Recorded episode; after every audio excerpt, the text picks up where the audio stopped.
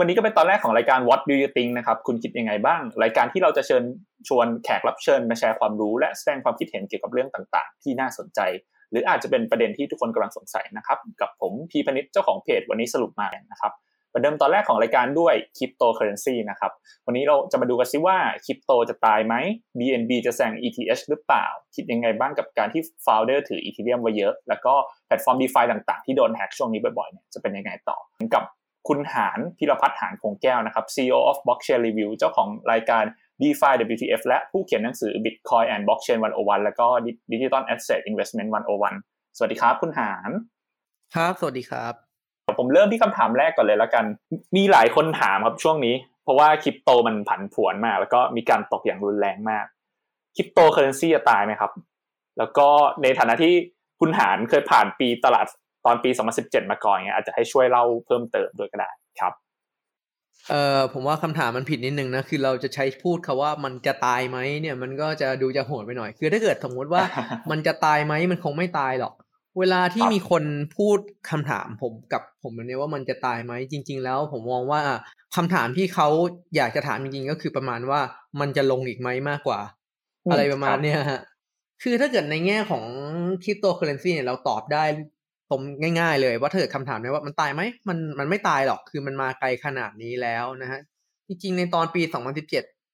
มันก็มีคนถามผมเหมือนกันว่าเหมือนกับว่าเออ มันจะตายไหมผมก็บอกว่าเออ มันไม่ตายหรอกแต่ว่ามูลค่ามันจะเสียไป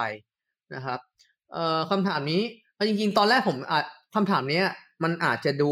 ฟังเป็นคำถามโง่ๆสำหรับคนที่อยู่ในวงการนะ แต่ถ้าเกิดคำถามเนี้ยถ้าเกิดเราไปถามคนที่อยู่นอกวงการเนี่ย เออคนที่อยู่นอกวงการเนี่ยบางทีเขาไม่รู้จริง ๆ แล้วเขาคิดว่ามันมีโอกาสตายได้จริง ๆ นะฮะถ้าเกิดใครอยากรู้ว่าเหมือนกับว่าเขาคิดยังไงเนี่ยลองไปดูในพันทิปได้ จะมีคนบอกว่าเหมือนกับว่าเดี๋ยวคริปโต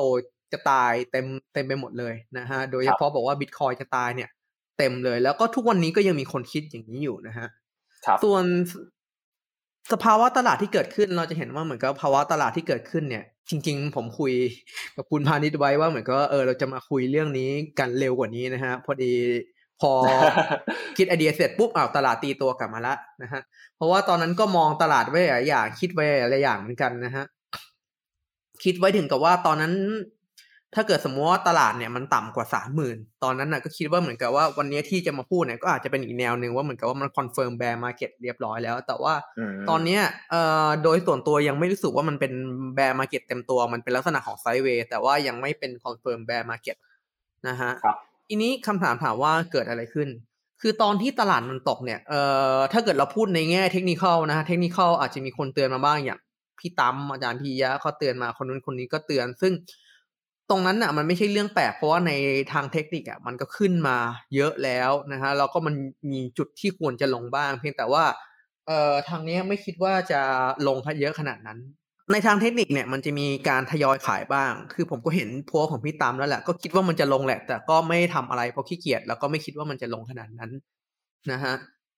เพราะว่าโดยส่วนตัวเนี่ยเรามองว่าเหมือนกับว่าตอนนั้นนะ fun fundamental ของคริปโตเนี่ย มันไม่ได้มีอะไรเปลี่ยนแปลงอย่างรุนแรงเลย แล้วก็มัน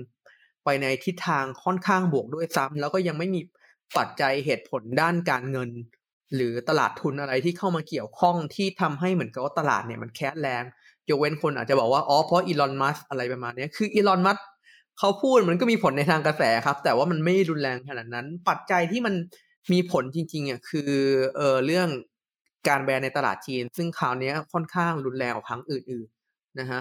ครั้งอื่นๆเนี่ยมันจะมีลักษณะ cycle ของตลาดคล้ายๆ กัน คือเหมือนกับว่าจีนเนี่ยประกาศข่าวในด้าน ทางไม่ดีเกี่ยวกับคริปโตเคอเรนซีเนี่ยผมคิดว่าน่าจะเป็นครั้งที่ประมาณนี่น่าจะเป็นครั้งที่สามสี่นะฮะครับได้ยินหลายรอบนะซึ่งในทุก ๆ ครั้งเนี่ยมันก็จะมีเหมือนกับว่าเออก็จะมีการ panic ที่เหมือนกับคนจีนก็จะเทขายเหรียญแล้วก็เหมือนกับว่าหาทางเอาเงินออกนอกตลาดกลัวว่าจะขายเหรียญไม่ได้ แต่คราวนี้ที่มันรุนแรงกว่าครั้งอื่นคือเหมือนกับว่าเขาเอาจริงในการเหมือนกับว่าจัดการจริง ๆ ซึ่งธุรกิจที่โดนหลักที่สุดคือเหมือนกับว่าธุรกิจการขุด คือเขาเอาจริงถึงขนาดที่ว่าเหมือนกับว่าอะห้ามขุดเลยในจีนนะฮะนี่คือสิ่งที่เกิดขึ้น เพราะงั้นคือไอ้ธุรกิจตรงนี้มันเป็นธุรกิจที่เหมือนกับว่าแบบไม่ได้เอาเงินออกง่าย คือคริปโตเนี่ยอาจจะเอาเงินออกง่าย แต่ตัวธุรกิจเนี่ย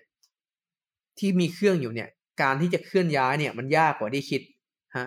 เพราะฉะนั้นมันก็เลยเกิดแรง panic มากกว่าปกติ รวมถึงกระแส FUD ที่เกิดขึ้นจาก อีลอนมัสก์นู่นนี่นั่นด้วย มันก็เลยเกิดเหตุการณ์นี้ขึ้นมา เพราะฉะนั้นเราเราเลยรู้สึกว่าเหตุการณ์คราวนี้ correction มันจะมาช้ากว่าปกติ คือจีนเมื่อก่อนที่แบนเนี่ย correction เดี๋ยวมันก็มา แต่ว่าเราคราวนี้รู้สึกว่า correction น่าจะมาช้า เพราะว่าถ้าเกิดเกิดเหตุการณ์ระดับนี้เกิดขึ้นอะเดี๋ยว correction ขาขึ้นจะมาในลักษณะที่เหมือนกับว่าคนจะเริ่มคนจีนเนี่ยก็จะเริ่มหาในระยะสั้นก็เอา panic เอาเงินออกเอาเงินออกเอาเงินออก แล้วค่อยๆ หาทางดูว่าเหมือนกับว่าจะเอาเงินกลับเข้าสู่ตลาดยังไง ธุรกิจการขุดในจีนใหญ่ ๆ ก็อาจจะมองหาเส้นทางว่าเหมือนกับว่าเราจะไปเปิดในเมืองนอกยังไงนะฮะมันจะเจอเหตุการณ์แบบนี้แน่นอน แล้วก็รู้สึกว่าข่าวล่าสุดเพิ่งมีมาก็คือเหมือนกับว่ารัฐบาลก็หาลือถึงผลกระทบเรื่องการแบนการขุด เออ พอผมฟังอย่างนี้ก็ฮะเดี๋ยวคุณจะมาหาหรือเรื่องผลกระทบ หมายความว่าสรุปคือคือเออจะแบนหรือไม่แบน หรือจะบอกคือเราก็ไม่รู้ว่าเดี๋ยวข่าวอะไรต่อไปทันมา ถ้าเกิดข่าวต่อไปออกมามาก็อ๋อเราจะแบบแบนแค่บางส่วนเราจะแบบเออปล่อยให้บางจุดมีการขุดได้มีการปณีประนอม โอ้ตลาดก็กลับขึ้นมาอีกนะฮะ มันก็พูดตรงๆเราเราไม่รู้อะไรเลยว่าจะเกิดขึ้นนะครับ แต่ว่าถ้าเกิดสมมติถามว่าทำไมตลาดรอบนี้ลงเนี่ย เพราะว่า เหตุผลหลักๆ เพราะเหมือนกับว่าคนจีนเอาเงินออกจริงผมไปดูกราฟที่เหมือนกับว่ากราฟคริปโตเคอเรนซีคู่กับเอ่อ RMB ที่เป็นเงินหยวนของจีนเนี่ยเราจะเห็นเลยว่าเหมือนกับแบบแรงเทขายเนี่ยมหาศาลมากในช่วงนั้นนะครับ ก็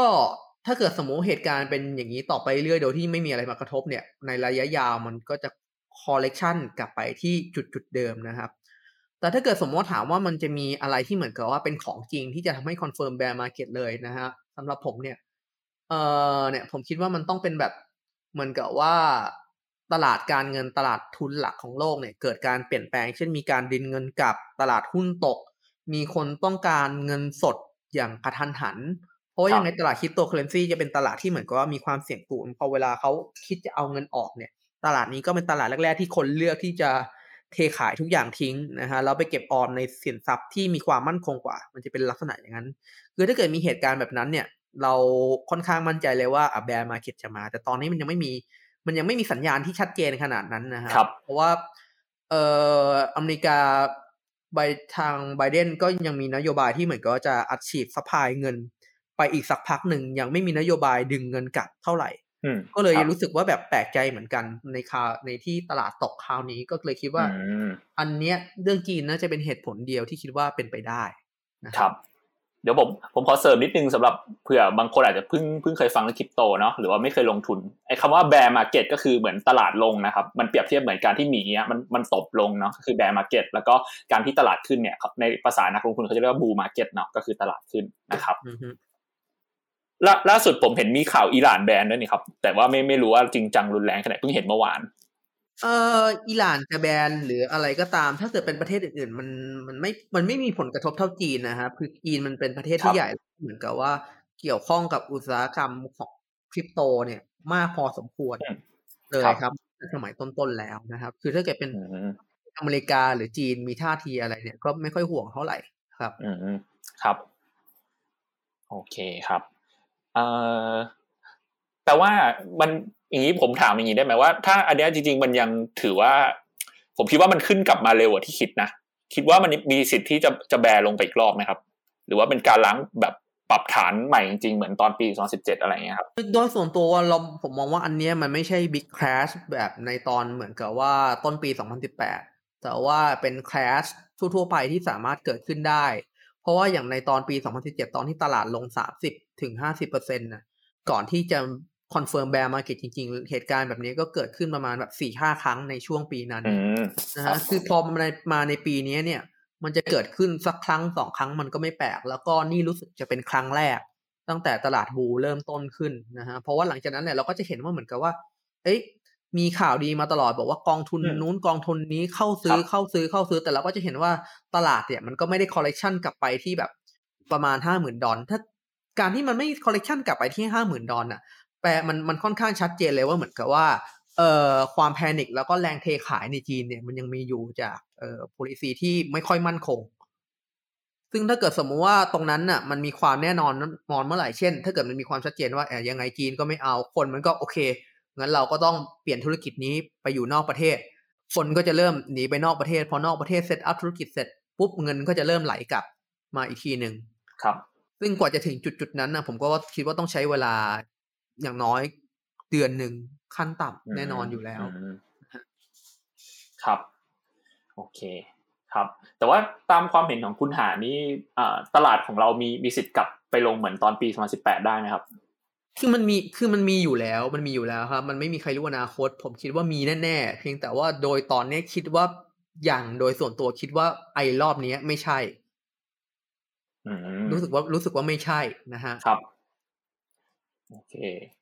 ถ้างั้นถ้างั้นอยากให้คุณหาเล่าเพิ่มเติมได้ไหมครับว่าอะไรอะไรเป็นปัจจัยที่ทำให้ตลาดตกตอนนั้นบ้างอะไรเงี้ยเผื่อจะเป็นบทเรียนสำหรับคนที่เพิ่งเข้ามาช่วงนี้อะไรอย่างงี้คือในตอนปี 2018 เนี่ยเออมันมันมีหลายปัจจัย มันมีหลายปัจจัยมากนะฮะแล้วก็มีหลายทฤษฎีนะฮะโอเค เราจะมาพูดถึงก่อนก็จริง ๆ มันมีอีกอันหนึ่งที่เหมือนกับว่าเราจะไปพูดถึงเหมือนกันเรื่องอีเธอเรียมที่เหมือนกับวิทาลิกถืออีเธอเรียมเยอะฮะ คือตอนนั้นน่ะสิ่งที่เกิดขึ้นคือเอ่อตลาดทุนหลักเกิดการปรับตัวนะฮะตอนนั้นมันเป็นเหตุการณ์ที่เหมือนกับว่า QE unwind นะฮะทุกตลาดเนี่ย มันปรับตัวพอดีเลย ทีนี้คือสิ่งที่เกิดขึ้นก็คือเอ่อตลาดตอนนั้นน่ะมีการดึงเงินกลับจากสหรัฐอเมริกานะฮะคือมันเป็นรอบที่เหมือนกับว่า อะเอ่อตลาดทุนจะต้องเอาเงินมาคืนเฟด ราะฉะนั้นตอนนั้นทุกตลาดลงหมดเลย รวมถึงตลาดหุ้นตลาดน้ำมัน ตลาดทองทุกอย่างลงหมด ลองคิดถึงเหมือนกับว่าตอนที่โควิดที่ตลาดทุกอย่างลงอะฮะมันจะเป็นลักษณะคล้ายๆ แบบนั้นเลยที่เหมือนกับว่าทุกคนต้องการเงินสดอย่างกระทันหันขึ้นมาชั่วคราวนะฮะนั่นเป็นปัจจัยแรกเพียงแต่ว่ามันไม่รุนแรงเท่าโควิดนะครับครับเอ่อปัจจัยอย่างที่สองที่มีความเป็นไปได้คือเหมือนกับว่าตอนนั้นเนี่ย ตลาดคริปโตเนี่ยเพิ่งมีการเอ่อเขาเรียกว่าอะไรอะ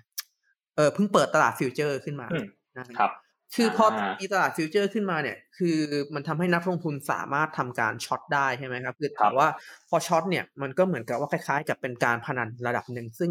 ในอืมช่วงก่อนที่ตลาดจะ crash เนี่ยเราจะสังเกตว่าเหมือนกับว่ามีคนเปิด short ไว้แบบจำนวนมหาศาลเลยนะฮะก็เลยมันก็เป็นอีกทฤษฎีหนึ่งที่มีคนบอกว่ามีความเป็นไปได้ว่า เอ่ออาจจะมีคนเนี่ย เปิด short ไว้มหาศาลแล้วถือ volume ปริมาณมากพอที่จะเท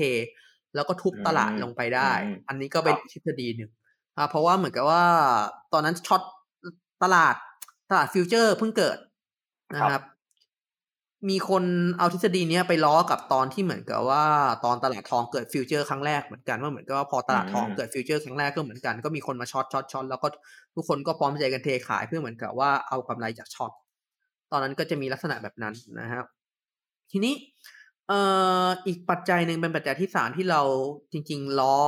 กับอีกเรื่องหนึ่งที่เราจะพูดกันคือเหมือนกับว่าการที่เหมือนกับว่าเอ่อ Ethereum Foundation เทขายคริปโตเคอเรนซีนะฮะอืมหนึ่งในหลาย ๆ สิ่งที่หลายคนไม่รู้นะครับ เกี่ยวกับ Ethereum คือเหมือนกับว่า Ethereum เนี่ยเป็นเหรียญเป็นแพลตฟอร์มนะครับ แล้วก็เป็นเหรียญที่เหมือนกับว่ามีการเสกเหรียญเยอะมากๆ เรียกว่าปัจจุบัน Ethereum ทั้งหมดที่เราขุดขึ้นมาได้เนี่ย ยังไม่สามารถเทียบได้กับ Ethereum ที่เหมือนกับว่าเสกขึ้นมาตอนแรก แล้วก็มอบให้กับ Vitalik แล้วก็ Ethereum Foundation นะฮะอืมรู้สึกตอนนี้ก็น่าจะมีอยู่ประมาณเกือบเกือบเจ็ดสิบเปอร์เซ็นเกือบเกือบเจ็ดสิบเปอร์เซ็นตนะฮะทีนี้เนี่ยวิทาลิกเนี่ยเขามีบทเรียนจากตอนประมาณปี 2014 ที่ตลาดตกครับ คือเขาพบว่าเหมือนกับว่าพอปี 2014 ตลาดตกมันคือเหมือนกับว่า Ethereum Foundation เนี่ย หาทุนไม่ทันนะฮะเพราะว่าเหมือนกับตอนยอดดอย ตอนที่ยอดที่สูงที่สุดเนี่ยไม่ขาย แล้วพอตลาดตกก็เหมือนกับว่าหาทุนได้ไม่พอ ถ้าเกิดขายอีก เหรียญก็จะตกไปอีกนะฮะเพราะฉะนั้นเนี่ยมันก็เลยมีรายงานออกมาทีหลังว่าเหมือนกับวิทาลิกออกไปเป็นคนพูดเองว่าเหมือนกับว่าตอนช่วงปี 2018 ที่เหมือนกับว่าตลาดตกตอนที่อีเทเรียมขึ้นไป 50,000 บาทแล้วตกลงมาเนี่ย ส่วนหนึ่งเกิดจากวิทาลิกเองเนี่ยเป็นคนที่เหมือนกับว่าโน้มน้าวให้อีเทเรียมฟาวเดชันเนี่ยเป็นคนเทขายเหรียญเพื่อมาเป็นทุนต่อนะฮะอืมแล้วตรงเนี้ยมันก็ล้อกับคราวที่แล้วเหมือนกันคราวที่แล้วเนี่ย ก็ เอ่อไอ้ข่าวที่ผ่านมาเนี่ย ก็มีข่าวออกมาเหมือนกันว่า Ethereum Foundation เทขาย Ethereum จำนวนมหาศาลเหมือนกันเกิดขึ้นนะฮะ คือครับพอถึงจุดยอดเนี่ยเขาก็ต้องเทขาย อันนี้ซึ่งเป็นค่อนข้างเป็นเรื่องปกติ ก็เป็นอีกช็อตหนึ่งที่เหมือนกับว่าทำให้คราวเนี้ยตลาดตกค่อนข้างแรงนะครับอืมก็ปัจจัยหลักๆก็จะมีประมาณนี้อ๋อมีอีกอย่างหนึ่งคือเหมือนกับว่า ในตอนปี 2018นะฮะ ตอนนั้นคือเหมือนกับว่า ICO ส่วนใหญ่ระดมทุนมาด้วยเหมือนกับว่าเอ่อ Ethereum นะเขามีโปรเจกต์ ICO เต็มไปหมดเลย ทีนี้ไอ้โปรเจกต์ ICO พวกนั้นเนี่ยพูดตรงๆมันเป็นโปรเจกต์ขายฝัน มันเป็นโปรเจกต์ที่เหมือนกับว่าล้มตายส่วนใหญ่เป็นโปรเจกต์ที่เอ่อทำอะไรไม่ค่อยได้ ถ้าเกิดเทียบกับสมัยนี้ที่มี DeFi กับ NFT นะฮะ ครับ ทีนี้คือพอเหมือนกับว่าเริ่มมีการเทขายจาก Ethereum Foundation ตลาดเริ่มตก สิ่งที่เกิดขึ้นคือ ไอ้โปรเจกต์ต่างๆ ที่ระดมทุนมาที่ตอนแรกเขาเก็บเป็น Ethereum ไว้พอเขาเห็นเริ่มตลาดตกก็ทุกทุกโครงการก็จัดการเท Ethereum แล้วเปลี่ยนเป็นเงินสด ครับ เพราะว่าเขามองว่าตลาดตกแล้วเก็บ Ethereum ไปเท่านั้นเขาต้องการเงินทุนมาหมุนเวียนในโครงการต่อนะครับ มันครับก็เลยเป็นเหมือนกับว่าเป็นปฏิกิริยาลูกโซ่ที่ทำให้เหมือนกับว่าแต่ตลาดตกทุกอย่างคือพูดตรงๆ ตอนนั้นน่ะมันไม่มีอะไร มันไม่มีข่าวดีอะไรเหลือเลย คือเหมือนกับว่า อืมครับเอ่อตลาดตลาดพวกนี้คือเหมือนกับว่า ผลกระทบจากตลาดทุน มีตลาด short เข้ามาชนครับ Ethereum Foundation เทขายเอ่อ fundamental พื้นฐานของคริปโตเคอเรนซียังทำอะไรไม่ได้มาก อืมคือรัมับนแล้วก็การสนใจจากสถาบันก็ยังน้อยมาก ครับ เพราะฉะนั้นมันเลยเป็นเหตุการณ์ที่ค่อนข้างรุนแรงมากตอนนั้น correction ของบิตคอยประมาณแบบเจ็ดสิบเปอร์เซ็นเกือบอืมแปดสิบแต่ตอนนี้แต่ครั้งเนี้ยแค่ห้าสิบนะฮะครับนั่นคือเป็นอืมสิ่งที่เกิดขึ้นในปี 2018 แต่ว่าในคราวนี้มันต่างกันตรงที่เหมือนกับว่า อย่างน้อยคืออะตลาดทุนเนี่ย เราไม่รู้ว่าตลาดทุนจะมีเอฟเฟกต์เกิดขึ้นเมื่อไหร่แต่ว่าในแง่ของ fundamental ที่เหมือนกับว่ามีนักลงทุนสถาบันสนใจอะอืมเราก็อุ่นใจขึ้นได้ระดับหนึ่งเราจะเห็นว่าเหมือนกับว่าในช่วงที่เหมือนกับว่าตลาดตกที่ผ่านมามันจะมีหลายแห่งที่เหมือนว่าประกาศซื้อว่าว่าเราจะประกาศลงทุนในบิตคอยลงทุนในบิตคอยเต็มไปหมดใช่ไหมฮะ แล้วก็ครับในแง่ของ fundamental ของ DeFi กับ NFT เนี่ยมันก็ทำให้เหมือนกับว่า เออตลาดเนี่ยดูมีพื้นฐานขึ้นมาบ้าง มีการใช้งานจริงขึ้นมาบ้าง เราจะเห็น transaction ของ Ethereum เนี่ยอืมเพิ่มขึ้นมครัหาบศาลฟรีเก็บได้มาสาม Binance Smart Chain เกิดขึ้นแล้วก็ DeFi เกิดขึ้นเต็มไปหมดคือพอเป็นในลักษณะเนี้ยในลักษณะของ d e f i ไม่ว่า d e f i เนี่ยเราจะมองมันแย่แค่ไหนก็ตามในลักษณะของ d e f i มันก็จะเป็นการที่เหมือนกับว่ามีการหมุนเงินอย่างหนึ่งอืมเวลาที่เหมือนกับว่า ในปี 2018 ที่เหมือนกับเขาระดมทุนโครงการไปอะ อัตราการการหมุนเงินอะ มันไม่ได้เหมือนกับ d e f i มันเป็นการเอาเงินไปกองไว้ที่คนคนหนึ่งแล้วคนคนหนึ่งก็เทขายไป แต่พอเป็น d e f i เนี่ยมันจะเป็นการที่มีการหมุนเงินตลอด ไม่ว่าครับโปรเจกต์มันจะแย่แค่ไหนและนั่นเป็นข้อดีที่ทำให้ตลาดมีพื้นขึ้นมาบ้างเมื่อเทียบกับตอนปี 2018 เพราะฉะนั้นผมเลยมองว่า คราวนี้ตลาดจะแคสยังไงเนี่ย ยังมันจะไม่หนักเท่าปี 2018 แน่นอนแต่ถามว่ามีโอกาสไหมมี ครับ อืมโอเคครับ ก็สรุปจากที่คุณหานพูดก็คือช่วงเนี้ย ปัจปัจจัยตอนนั้นคือปัจจัยลบมันเยอะมากหลาย ๆ ด้านเนาะทั้งนักลงทุน แล้วก็การที่จริง ๆ เหรียญเนี่ยยังยังไม่ได้มีการบุดเวียนมากขนาดนั้นส่วนใหญ่เป็นการ ICO ก็คือระดมทุนแล้วก็ไปกองไว้ที่คนแบบ กองทุนเอ้กองไว้ที่คนที่ออกเหรียญ ICO เนาะแต่ว่าช่วงนี้ตลาดมันมีการโตขึ้น มีนักลงทุนรายใหญ่พอมาลงมาลงถึงมาซื้อมากขึ้น การเคลื่อนไหวของเงินมันก็จะไม่ได้ไวหรือว่าโดนทุบง่ายแบบตอนนั้นแล้วเนาะแล้วก็มีตัว d e f i ที่มันทำให้เกิดการกู้ยืมเกิดการแลกเปลี่ยนทำให้เงินหมุนเวียนในตลาดจริงๆปัจจัยพวกนี้มันก็จะช่วยส่งเสริมให้ให้ตลาดมันมั่นคงขึ้นใช่ไหมครับแล้วก็มีตัวเชนเกิดขึ้นใหม่อีก เช่นตัว Binance Smart Chain อันนี้งั้นเดี๋ยวผมต่อขอต่อไปเรื่องตัว Binance Smart Chain เลยละกัน คุณหานมีความคิดอย่างไรบ้างกับตัวไอเหรียญของ Binance Smart Chain ครับ เพราะว่ามีหลายคนก็บอกว่าเอ้ยมันจะมาแซงอีเทียมหรือเปล่า เพราะว่าค่าฟรีก็ถูกกว่าอ่า transaction ตอนนี้ก็เยอะกว่าแล้วอะไรอย่างเงี้ยครับ ถ้าเกิดเราพูดถึงเหมือนกับว่า fundamental บางอย่างหลาย ๆ อย่างเลยอะเอ่อ BNB เนี่ยค่อนข้างดีกว่า Ethereum ครับ คืออย่างแรกเลยเหมือนกับว่าก่อนอื่นคือ BNB เนี่ยมันเป็น fixed supply ครับนี่คือมันไม่เฟ้อเหมือน Ethereum เอ่อแล้วก็จะมีการเผา BNB ไปเรื่อยๆด้วยนะครับพูดง่ายๆคือเหมือนกับว่า supply ของ BNB เนี่ยจะลดลงลดลงลดลงลดลงเรื่อย BNB ก็คือตอนนี้จริงๆ supply มันจำกัดเนาะแล้วเขาก็มีตาราง schedule ที่จะเผาเพิ่มด้วย แต่ว่า Ethereum เนี่ยปัจจุบันก็คือเหรียญมันยังออกมาได้ไม่จำกัดเนาะๆอือฮึทีนี้เนี่ยแล้วก็ปัจจุบันเนี่ยเราสามารถเอา BNB เนี่ยไป stake ในอืมครับ Binance Smart Chain เพื่อรับฟรีได้นะฮะ โดย APR จริง ๆ มันเราจะได้ผลตอบแทนประมาณแบบ เอ่อมันมันจะประมาณตั้งแต่แบบสิบ10ไปจนถึงยี่สิบเปอร์เซ็นต่อปีนะครับ อันนี้คือเหมือนกับว่าเราเอาไปวางบนโนด แล้วเขาโนดเนี่ยก็จะเก็บค่าฟรีที่เกิดขึ้นบน Binance Smart Chain นะครับ แล้วก็ครับแบ่งปันผลมาให้เรา คือลักษณะอย่างเงี้ยมันจะเป็นลักษณะของคล้ายๆ กับพวกเงินปันผลนะครับ ซึ่งอีเทเรียมเนี่ยมีแผนนี้ในอีเทเรียมครับ2.0แต่ว่ามันยังไม่เกิดขึ้น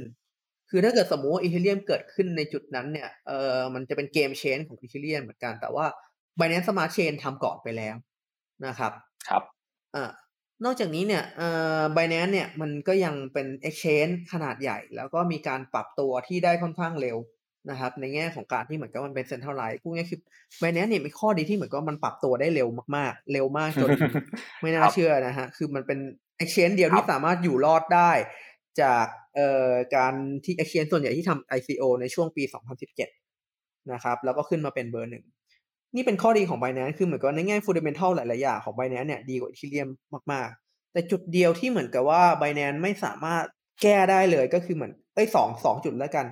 หนึ่งคือด้านเทคกับสองก็คือเอ่อด้านความเป็น decentralized ด้านเทคเนี่ย คือยังไง Binance Smart Chain เนี่ยมันก็ copy tech มาจาก Ethereum นะครับ แล้วก็ทาง Binance เนี่ยไม่ได้เด็ดด้านเทคเท่ากับ Ethereum เท่าไหร่นะเพราะฉะนั้นเหมือนกับว่าอะไรอะไรที่เกิดขึ้นมาเนี่ยส่วนใหญ่เนี่ยอยากทุกอย่างที่อยู่บน Binance Smart Chain ทุกวันนี้เนี่ยส่วนใหญ่จะ copy มาจาก Ethereum ทั้งนั้นนะฮะนั่นเป็นส่วนหนึ่ง ทีนี้อย่างที่สองคือในเรื่องของความเป็น decentralized คือ Binance Smart Chain เนี่ยมันเป็นลักษณะเหมือนกับว่าถ้าเกิดเราลงทุนใน Binance Smart Chain เนี่ยมันเหมือนกับเราลงทุนในบริษัทเอกชน บริษัทหนึ่ง แต่ว่าเวลาที่เราลงทุนกับ Ethereum เนี่ยมันเหมือนเราลงทุนในเทคโนโลยีที่ไม่มีใครเป็นเจ้าของเราจะเห็นว่าเหมือนกับว่าปัจจุบันตลาด NFT ของเอ่ออีเทเรียมเนี่ยจะใหญ่กว่าตลาด NFT ของ Binance Smart Chain เพราะว่าคือสุดท้ายแล้วอะ Binance Smart Chain และตัว Binance เองสุดท้ายมันก็เป็น centralized เพราะฉะนั้นคือเหมือนกับว่า ถ้าเกิดสมมติคุณเอาเงินมาฝาก หรือว่าเล่นอะไรบน Binance Smart Chain ก็ตามจริงๆแล้วเนี่ยในลักษณะหนึ่งคือ คุณก็แค่เอาเงินไปฝากบริษัทเอกชนบริษัทหนึ่งอืมเพราะฉะนั้นคือความเชื่อใจของตรงเนี้ย มันถึงต่างกันมากในแง่ของการที่เหมือนกับเราจะฝากมูลค่ามาอาสารไว้บน Binance Smart Chain ได้ และนี่เป็นข้อจำกัดของ Binance Smart Chain ครับ อีกอย่างหนึ่งที่ Binance Smart Chain ทุกวันนี้ Binance Smart Chain เติบโตขึ้นมาได้คือ Binance Smart Chain เนี่ยโหนอีเทเรียมพอสมควรเลย คือเราจะเห็นว่า DeFi เนี่ยเติบโตมาจาก อีเทเรียมก่อนใช่ไหมครับคำถามคือทำไม DeFi มันเติบโตจากอีเทเรียมได้ เพราะว่าอีเทเรียมเนี่ยเป็นบล็อกเชนที่เหมือนกับว่า มีมูลค่าสูง มี total value lock สูง จากการที่เหรียญอีเทเรียมเองเนี่ยเป็นเหรียญที่มีมูลค่า เอออย่างที่สองคือมีเหรียญมากมายที่ไปทำงานอยู่บนอีเทเรียมนะฮะจากการระดมทุนต่างๆ มากมายสามก็คือ stable coin แทบจะทุกชนิดนะฮะจะมีจะไปอยู่บนอีเทเรียม นะครับไม่ว่าจะ USDT USDC อะไรพวกนี้ พวกนี้คือมันก็เลยมีเงินกองอยู่บนอีเทเรียมมาอาศาลพออีเทเรียมทำดีฟาที value lock ตรงนั้นน่ะก็สามารถทำให้ DeFi เติบโตขึ้นมาได้ ทีนี้พอมาเป็นฝั่ง Binance Smart Chain ครับ Binance Smart Chain ทำท่าที่ง่ายมากที่ทำให้ตัวเองเติบโตได้ก็คือ บอกว่า อะ ผมจะเอาเหรียญทุกเหรียญของ Ethereum มาเพกบน Binance Smart Chain แล้วก็ทำเป็น DeFi ขึ้นมา พวกนี้คือ การเติบโตของ Binance Smart Chain ทุกวันนี้เนี่ย มันโหน Ethereum อยู่นะเพราะฉะนั้นคือถ้าเกิดเรามองในแง่ของในลักษณะของ DeFi อย่างเดียวอะ Binance จะไม่มี Binance เนี่ยยากที่จะเอาชนะอีเทเรียมได้ เพราะว่ามันเป็นเหมือนมันเหมือนเหมือนมันเป็นเซตที่โหนกระแสอยู่แต่ถ้าเกิดเรามองในแง่ภาพใหญ่ว่าเหมือนกับว่า Binance เนี่ยเป็นเหมือนกับเป็นหุ้นของบริษัทเอกชน ที่สาเหรียญสามารถเอาไปจ่าย fee ได้ สามารถเอามาเคลมค่า fee ได้ แล้วก็มีการยอมรับ โดนมีการผลักดัน fundamental โดยพื้นฐานเนี่ยมันค่อนข้างดีกว่า Ethereum นะครับ ในหลาย ๆ อย่าง แต่ก็มีหลายอย่างที่เอ้ยมีอยู่ประมาณสองสามอย่างที่ด้อยกว่าอย่างที่ผมกล่าวไปในตอนต้นแล้ว แล้วก็เป็นสิ่งที่ยังไงก็ไม่มีวันชนะ Ethereum ได้ด้วยนะครับโอเคแล้วเราคิดว่าการการมาของ Ethereum สองจุดศูนย์มันมันจะทำให้อ่าผลกระทบต่อ b บ n a n c e เยอะไหมครับ หรือว่ายังไงค่า fee ค่าอะไรมันก็ยังต่างกันตลาดก็คนละตลาดกันอยู่ดี คือถ้าเกิด Ethereum สองจุดศูนย์มาเนี่ยผมว่ามันจะเป็นผลดีต่อ Binance นะ เพราะว่าถ้า Ethereum สองจุดศูนย์มาเนี่ยมันจะมีจุดที่เหมือนกับว่า b บ n a n c e สามารถคัดลอกเทคโนโลยีของ Ethereum ไปใช้ได้อย่างง่าย ๆเลยนะฮะ คือ Binance สามารถคัดลอกเทคโนโลยีตรงนั้นไปใช้ได้อยู่แล้ว เออแล้วก็ถ้าอีเทเรียม 2.0 มา มันจะทำให้เหมือนกับว่ามูลค่า value lock ของอีเทเรียมโต แล้วก็จะส่งผลดีต่อตัว Binance ไปด้วยครับ เพราะฉะนั้นคือถ้าถามว่า อีเทเรียม2.0มา Binance จะได้ผลกระทบในด้านไหน จริง ๆ จะได้เป็นเชิงบวก ผมว่าจะได้เป็นเชิงบวกมากกว่าเชิงลบนะครับ แล้วก็อีกอย่างหนึ่งคืออีเทเรียม2.0เนี่ย เวลามันมาเนี่ย มันจะไม่ได้แบบ มันจะไม่ได้มาแบบร้อยเปอร์เซ็นต์ครับมันจะค่อยๆมา มันจะค่อยๆมาเช่นเหมือนกับมันจะเปลี่ยนค่อยๆเปลี่ยนเครือข่าย network ไปทีละแบบทีละนิด อาจจะห้าเปอร์เซ็นก่อนแล้วตามด้วยสิบเปอร์เซ็นถ้าเกิดเครือข่ายเห็นว่าเออมันดีแล้วมันจะมันจะค่อยๆขยับไปทีนิดทีนิดทีนิดทีนิด แต่พอ Binance เนี่ยถ้าเกิดสมมติเขาเห็นว่าดีปุ๊บเขาสามารถ take ทั้งหมดแล้วเปลี่ยนทั้งหมดได้เลย ครับ นี่คือเป็นความแตกต่างกันนะของ Binance Smart Chain กับ Ethereumอืมแต่ว่าพูดพูดถึงในแง่ของอีเทเรียมเขาเคลื่อนตัวช้ากว่า แต่ว่าในแง่ความมั่นคงเขาก็มีความมั่นคงมากกว่าถูกไหมครับ แล้วก็ด้วยตัวระบบตัวอะไร จะจะว่าอย่างนั้นก็ได้ครับมูลค่าโดยรวมจริงๆก็ยังใหญ่กว่านะผมเพิ่งดูวันก่อนมูลค่ามันเป็นครึ่งครึ่งหนึ่งของบิตคอยแล้วตัวตัวอีเทเรียม จริง ๆ โตขึ้นมาเยอะเหมือนกันนะครับ ก่อนหน้านี้มันจะอยู่ที่ประมาณแบบหนึ่งในสามตอนนี้ครึ่งหนึ่งนี้ก็ถือว่าน่าตกใจอยู่เหมือนกัน แต่ว่า เอ่อไอมูลค่าครึ่งหนึ่งเนี้ยเราก็อย่าลืมว่าเกือบเกือบเจ็ดสิบเปอร์เซ็นไม่ได้อยู่ในมือของคน ไม่ได้มือของคนทั่วไปอยู่ในมือของตัวฟาวเดชันอ๋อโหครับ ถ้านับเหรียญตรงนั้นด้วยถือว่าเยอะมากเหรียญของฟาวเดชันแล้วแล้วตัวนี้มันจะมีผลอะไรต่อสำหรับความเห็นคุณหานี้จะมีผลอะไรไหมครับ ที่ฟาวเดชันเขาถือเหรียญไว้เยอะขนาดนั้นน่ะ คือมันมันไม่ใช่คือมันเป็นทั้งข้อดีข้อเสียครับ คือถ้าเกิดสมมติว่าในข้อดีเนี่ย เราลองคิดภาพว่าเหมือนกับว่าแบบบริษัทหนึ่งที่เหมือนกับว่าเขาถือหุ้นไว้จำนวนมากครับ ก็การที่เขาถือหุ้นหมายความว่าคือเหมือนกับว่าเขาหมายว่าเขามีเงินทุน แล้วก็มี กำลังมีแรงที่เหมือนกับว่าจะผลักดันให้เหมือนกับว่าบริษัทเขาไปต่อเรื่อยๆ ในอนาคตนะฮะแต่ว่าถ้าเกิดเรามองในแง่ของข้อเสียคือเหมือนกับว่า อันเนี้ยมันก็เหมือนกับว่าเป็นหุ้นที่มีเจ้า มันไม่ใช่เหมือนกับว่า มันไม่เหมือนสกุลเงินที่มีความเป็นอิสระเหมือนบิตคอยการกระจายตัวมันไม่ดีขนาดนั้นเพราะฉะนั้นเหมือนกับว่าการเทขายของมันเนี่ยมันจะมีเจ้าอยู่เสมอ เพราะฉะนั้นคือเหมือนกับว่าถ้าเกิดเราจะเล่นเกมว่าเหมือนกับว่า เออเราอยากได้กำไรจาก Ethereum เนี่ยเราก็ต้องคำนึงไว้ด้วยว่าเหมือนกับว่าเจ้าของ Ethereum ซึ่ง Ethereum Foundation เนี่ยทุกครั้งที่มันขึ้นไปทำไฮหรือตกเนี่ยอีเทเรียมฟาวเดชันก็พร้อมจะทุบเสมอเพื่อเอาทุนมาหมุนนะฮะครับอืมโอเคก็เป็นอีกอีกอีกปัจจัยที่ต้องอ่าระวังไว้นะครับ โอเค คราวนี้มาพูดถึงเรื่อง d e f าบ้างดีกว่า ช่วงนี้หลาย ๆ คนอาจจะเห็นข่าวเรื่อง อ่ามี d e f าปลอมบ้าง d e f าวันทันเด็ดเนาะที่ยักยอกเงินไปหรือว่าอย่าง d e f าใหญ่อย่างบันนี่อย่างเงี้ยที่มันมีช่องโหว่ให้ให้คนเข้าไปเจาะได้อะไรเงี้ยครับพวก DeFi อย่างนี้ คิดว่าจะเป็นยังไงต่อบ้างครับ เรื่องของพวกแพลตฟอร์ม d e f าต่างๆ โอเค พอดีไอเรื่อง d e f าเนี่ย ตอนนั้นเป็นเหมือนกับว่าเป็นประเด็นร้อนเลยที่เหมือนกับว่ามี d e f าแพลตฟอร์มหนึ่งที่เหมือนกับว่าชื่ออะไรอะ d e f าวันฮันเดเออที่เหมือนกับว่าโดนแฮ็กไปแล้วก็เหมือนกับลงทุนแมนเอาไปลง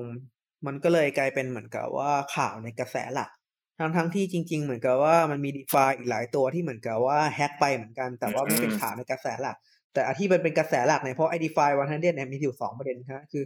หนึ่งคือมันไปทำการระดมทุนบน BakerySwap ของ Binance Smart Chain ซึ่งเออมันคล้ายๆกับแพนเค้กครับ แต่เหมือนกับว่าเป็นเบอร์รองๆ เป็นเบอร์รองๆ อันดับสองอันดับสามนะครับ คือ BakerySwap มันก็มีความน่าเชื่อถือในระดับหนึ่งนะฮะ จริงๆ พอเกิดเหตุการณ์แบบนี้ขึ้น BakerySwap ก็เสียเครดิตไปพอสมควรเลยนะอย่างที่สองคือเออถ้าพูดงงคือมันกวนตีนครับ มันกวนตีนได้บอกว่าเออเราก็ประมาณว่าเออผมโกงเงินคุณแล้ว แล้วก็คุณคุณทำอะไรไม่ได้หรอก กับการที่ผมโกงเงินคุณไปนะฮะก็เลยทำให้เหมือนกับว่าเป็นข่าวใหญ่โตนะครับ แต่ว่าโดยส่วนตัวที่ผมพูดคุยกับคนใน community เนี่ย คือในคนใน community DeFi ของประเทศไทยเนี่ย ผมยังไม่เจอผู้เสียหายแม้แต่คนเดียว ผมยังไม่เจอผู้เสียหายแม้แต่คนเดียวเลย เพราะว่าเหมือนกับว่า ผมไม่รู้จะว่าจะพูดแบบนี้ดีไหมคือ คนไทยเนี่ย ชอบเล่นดีฟามากนะฮะ แล้วก็คือเหมือนกับว่า ความรู้ติดตัวเนี่ยก็แบบค่อนข้างแบบเหมือนกับว่าแบบเป็นสายค่อนข้างเชี่ยว ถ้าเกิดเราจะพูดง่ายคือเหมือนกับพวกเล่นสายซิ่งเนี่ยแล้วพวกที่เล่นสายซิ่งเนี่ยเป็นพวกที่เหมือนกับว่าแบบ เหมือนชอบลงทุนเสี่ยงๆแล้วพอชอบลงทุนเสี่ยงๆเนี่ยก็ไม่ลงทุนโดยที่เหมือนกับตัวเองไม่มีความรู้ จะไปลงทุนแบบเสี่ยงๆอันไหนก็ต้องมีความรู้ดี แล้วทีนี้เหมือนกับว่าไอ้แพลตฟอร์มนี้เนี่ยเอ่อตอนที่มันเปิดตัวใหม่ๆเนี่ยมันก็ใน community มันก็มีการพูดคุยว่าเนี่ยเออไอ้แพลตฟอร์มเนี้ยเจ้าของมันเคยโกงเงินคนอื่นมา เพราะฉะนั้นระวังกันอย่าไปเล่นแพลตฟอร์มนี้ เพราะฉะนั้นคือ community ของคนที่เล่นซิ่งซิ่งทั้งหลายในประเทศไทยในประเทศไทย ก็เลยก็เลยไม่ได้ไปยุ่งกับอันนั้นเลย จากการที่เหมือนกับว่ามีคนคนหนึ่งที่เหมือนกับว่าเขาเชี่ยวแล้วเขาเตือนอันนั้นอันนั้นคือลุงเต่าเตือนไว้ก็เลยไม่มีคือเห็นข่าวนั้นน่ะ คือมันเกิดขึ้นก็จริงแต่คนไทยความเสียหายเท่ากับศูนย์นะฮะอ่า เราพูดถึงตรงนี้ก่อน ทีนี้เราไปพูดถึงเรื่องการแฮกของ d e f ากัน เอ่อจริง ๆ พอเวลาเราพูดถึงการแฮกของ d e f าเนี่ยจริง ๆ มันจะเป็นคอนเซ็ปที่ย้อนแย้งนิดนึงฮะ เพราะว่าเรา d e f าทั้งหมดทั้งมวลนะฮะมันทำงานโดยลักษณะของ Smart Contract นะฮะเปรียบเทียบง่ายๆ Smart Contract เนี่ยมันเป็นหนังสือสัญญาตัวหนึ่งนะฮะถ้าเกิดสมมุติว่าเราบอกว่าแบบ Smart Contract ถูกแฮกเนี่ยมันจะคล้ายๆกับ เหมือนกับว่าเราเอาสัญญาฉบับนั้นน่ะ มาฉีกทิ้งแล้วเขียนใหม่ หรือเอาหรือสัญญาฉบับนั้นน่ะถูกแก้ถูกลบทิ้งนะฮะคือสมมติว่าคุณลองคิดดูคุณสมมติว่าคุณไปทำสัญญากู้ยืม กับใครสักคนหนึ่ง แล้วสิ่งที่เกิดขึ้นคือ อยู่ๆเจ้าของสัญญาเกิดเปลี่ยนตัวเลขที่คุณทำสัญญาไว้บอกว่าอะคุณยืมเงินไปหมื่นหนึ่งเขาไปเปลี่ยนตัวเลขเพิ่มสูงอีกตัวหนึ่งอะคุณยืมเงินไปแสนหนึ่งเอาแสนหนึ่งมาคืนผมเดี๋ยวนี้อารมณ์ประมาณนั้น นั่นคือลักษณะของถ้าเกิดเราพูดว่าโดนแฮกจริง ๆ นะฮะแต่ว่า d e f าเนี่ยมันเป็นลักษณะของการที่เหมือนกับว่าเราเขียนสัญญามาแล้วเหมือนกับว่าสัญญามันมีช่องโหว่ ความผิดพลาดในบนโลก d e f าเนี่ยมันจะมีสองอย่างคือหนึ่งคือความผิดพลาดจากโครงการของคนที่เขียนสัญญามา โดยที่เขาไม่ได้ตั้งใจเอ่อจะให้เกิดเหตุการณ์ผิดพลาดพวกนี้คือคนที่ตั้งใจดีแหละ ในลักษณะของแพลตฟอร์มอย่างเงี้ยคล้ายๆกับสัญญาเนี่ยมันมีช่องโหว่มันมีมันมีช่องโหว่ที่ค่อนข้างชัดเจนอยู่แล้วเหมือนกับว่ามีคนใช้ช่องโหว่นี้ ลองคิดง่ายๆว่าถ้าเกิดสมมุติเราทำการทำทำสัญญากู้ยืนนะฮะแล้วเหมือนกับว่าเราเราไม่เราเผลอลืมระบุว่าเหมือนกับว่าไอ การกู้ยืมเนี้ยต้องคืนกี่งวดงวดแล้วเท่าไหร่ สมมุติว่าเราเขียนว่าแบบอะเราต้องคืนสิบสองงวด แต่ไม่ระบุว่าเหมือนกับว่าแต่ละงวดกี่บาทบ้างเพราะฉะนั้นมันก็คนก็เลยไปคืนงวดสุดท้ายทั้งงวดเดียวเลยก็ทำได้นะคืออันเนี้ยเป็นลักษณะของเหมือนกับว่าเอ่อช่องโหว่นะฮะคือเหมือนกับเจ้าของแพลตฟอร์มไม่ได้ตั้งใจ แต่เหมือนกับว่าการเขียนสัญญาเนี่ยอาจจะไม่ครอบคลุมพอ แล้วมีคนเห็นช่องโหว่ตรงนั้น ซึ่งพวก Bunny หรือว่า วีนัสหรือแพลตฟอร์ม d e f าน้ำดีทั้งหลายที่โดนที่มีปัญหาที่เกิดความเสียหายเนี่ยจะเป็นลักษณะแบบนี้นะฮะแต่ว่าไอ้ DeFi 100 หรือว่าแพลตฟอร์ม DeFi ทั้งหลายที่เจ้าของเนี่ยเขาตั้งใจเขียนมาเพื่อโกงเลย มันจะเป็นลักษณะเหมือนกับว่าอะเราเขียนสัญญาว่าอะเนี่ย เออ ผมขอกู้เงินคุณ แล้วผมจะไม่คืนเงินคุณด้วยนะ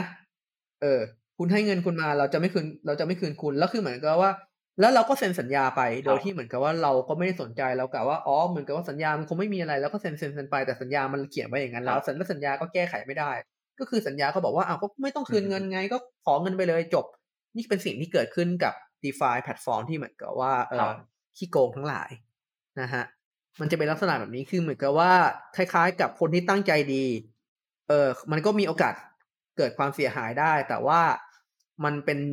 สิ่งที่เหมือนเขาไม่ได้ตั้งใจไว้ แต่คนที่ตั้งใจมาโกงเลยอะมันจะเป็นลักษณะอย่างนั้นนะฮะอย่าง i d e f 1 0 0เนี่ยคือตั้งใจโกงเลยนะครับ อืมโอเค แล้วอย่างอย่างอย่างเคส Bunny อะครับ ที่คนมาใช้ช่องว่างอะไรตรงนั้นนะครับ เออไม่รู้ว่าอธิบายไปมันจะยาวมากไหมแต่ว่าจริง ๆ บันไอ้เคสของ Bunny เนี่ยคือเหมือนกับว่า มันก็เป็นลักษณะของการที่เหมือนกับเจ้าของแพลตฟอร์มไม่ตั้งใจให้เกิด แต่ว่าตรงออมมันมันก็น่ามันก็น่า ด่านิดนึงตรงที่เหมือนกับว่า เพราะว่ามีมี audit เข้าไปตรวจ Bunny แล้ว แล้วไอ้ช่องโหว่ที่ว่าเนี่ยออดิตก็เตือนแล้วว่าเหมือนกับว่า เออเอ่อการ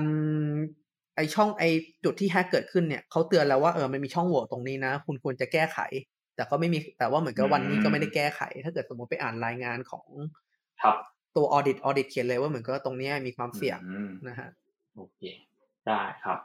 ก็จริงๆ คนไทยนี่ตอนนี้เล่น d e f าเยอะมากนะผมดูจากล่าสุดนี่ Mastermax ออกเลขล่าสุดมาตอนเดือนเมษานะคนไทยก็ติดอันดับสี่เลย อันดับหนึ่ง US อันดับสองไชน่าอันดับสามตุรกีเนาะอันดับสี่เดี๋ยวผมจะแอบเช็คเดือนผมเดี๋ยวผมจะแอบเช็คเดือนนี้นะฮะเพราะว่าคือถ้าเกิดสมมุติเราพูดถึงเหมือนกับว่าตัว MetaMask เนี่ยอันนั้นอาจจะใช่นะแต่ถ้าเกิดสมมติว่าพูดถึง Binance Smart Chain เนี่ยรู้สึกคนไทยจะแบบอันดับหนึ่งอันดับสองเลย ถ้าเกิดสมมุติไปพูดถึงเหมือนกับว่าแบบแพลตฟอร์มบางตัวอย่างไอ้ในใน chain เล็ก ๆ อื่น ๆ อย่าง Terra อย่างเงี้ย Terra นี่คนไทยมาอันดับหนึ่งเลยด้วยซ้ำนะฮะเออก็เป็นเป็นผลพวงจากพวกผมเองนะไม่รู้ว่ามันจะไปไกลขนาดนั้นทำคลิปเล่น ๆผผมขอสรุปที่วันนี้พูดมาสักนิดนึงนะครับ ก็วันนี้จริงเราได้อัปเดตหลายเรื่องกับคุณหามากเลยนะครับ ก็ตั้งแต่เรื่องแรกเนาะ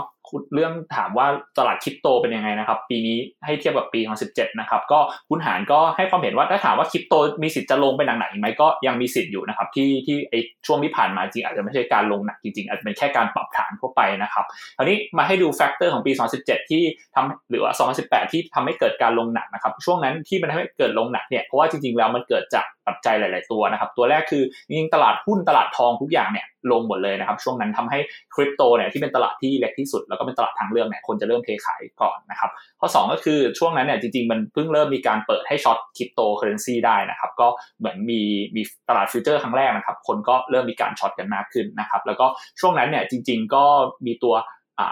Ethereum Foundation ด้วยนะครับที่ถือตัว Ethereum ไว้เยอะ แล้วก็มีการ ICO มากมายนะครับคนก็ระดมทุนกันไว้ แล้วพอตลาดมันตกเนี่ยทุกคนก็พยายามเทขายกัน ส่วนสิ่งที่แตกต่างในปีนี้กับตอนปี 2017 นั้นนะครับก็ตอนนี้เนี่ยจริงๆ นักลงทุนมีรายใหญ่มากขึ้นนะครับจากที่เราเห็นข่าวก็จะเห็นนักลงทุนบริษัทใหญ่ๆ เริ่มไปถือบิตคอยน์ถือคริปโตเคอเรนซีต่างๆมากขึ้นนะครับมีคนรู้จักมากขึ้น มันมี ecosystem ที่ดีขึ้นมี d e f านะครับที่ทำให้เกิดการแลกเปลี่ยนเงินนะครับเงินมันไม่ได้แบบไปจมไว้เฉยๆแล้วแต่ว่ามีการ exchange มีการเทรดกันจริง ๆ ในตลาดนะครับ อันนี้ก็เป็นเบื้องต้นนะครับคราวนี้ถ้าเปรียบเทียบ BNB กับ Ethereum แล้วเนี่ยมันเป็นยังไงบ้างนะครับ ก็จริงๆคุณหาให้ความเห็นว่าการมาของ Ethereum 2.0 เนี่ยจริงๆมันจะยิ่งทำให้อ่า Binance โตขึ้นนะครับ ก็ถ้าเทียบกันในแง่ของโซนนี้จริงๆอ่า Ethereum เนี่ยยังมีความ decentralized มากกว่านะครับ แล้วก็แต่ว่ามันจะย้อนแย้งนิดนึงเพราะว่า ฟลเดอร์ของ Ethereum เนี่ยจริงๆก็มีการถือเหรียญไว้เยอะนะครับ ส่วนด้านอ่า Binance เนี่ยจะมี Ecosystem ที่เยอะกว่านะครับ มี Exchange มีด้านนู้นด้านนี้นะครับ ส่วนเรื่องของ DeFi เนี่ย ปัจจุบันที่เรามีข่าวโดนแฮกกันมากมายเนี่ยก็จริงๆแล้วตัวนั้นมันคือช่องโหว่นะครับของตัว Smart Chain เพราะว่าจริงๆตัว Smart Chain เนี่ย contract เนี่ยเวลาเราเขียนแล้วมันก็จะแก้ไม่ได้นะครับแต่ว่าอย่างในเคสที่เป็น DeFi 100เนี่ยก็คือจริงๆมันเป็นช่องโหว่ที่มันเป็นตั้งที่คนเขียนเนี่ยตั้งใจโกงอยู่แล้วเขาก็เขียนมาอยู่แล้วถ้าเราตรวจสอบโค้ดดีๆก็จะมีจุดโหว่ตรงนี้อยู่แล้วนะครับ ส่วน Bunny เนี่ยก็เป็นเคสที่เขาไม่ได้ตั้งใจเหมือนกันแต่ว่าจริงๆเขาก็เคยโดนเตือนจากตัว audit ที่มาตรวจแล้วนะครับ แต่ว่าไม่ได้รับการแก้ไขนะครับ ก็เพราะฉะนั้นถ้าจะเลือกฟาร์มก็อาจจะต้องดูดีๆ ดูให้ละเอียดเพิ่มขึ้นนะครับ ก็เดี๋ยวสุดท้ายนี้ขอให้คุณหารหรือว่าหัวหน้าเผ่าของเราให้อ่าฝากอยากฝากอะไรถึงคนที่อยู่ในโลกคริปโต หรือว่าโลก DeFi ไหมครับอ๋อก็ใช้ hardware wallet ครับใช้ใช้ hardware wallet เก็บ seed ดีๆครับ เก็บ seed ดีๆครับ อย่าทำเงินหายอย่าทำ seed หายครับ บอกแค่นี้แล้วกันครับ ฟาร์มมาเท่าไหร่ก็หายไปได้ ถ้าเกิดเก็บไม่ดีนะครับรักษาตรงนี้สำคัญกว่าสำคัญกว่าอย่างอื่นเลยครับ DeFi แฮกไม่เท่าไหร่ ตรงนี้ทำหายโดนแฮกโดน phishing ทุกอย่างจบตลาดลงตลาดลงขาดทุนไม่ไม่ไม่แค้นเท่าโดนแฮกนะตลาดเออไม่ไม่ไม่ไม่ไม่เท่ากับ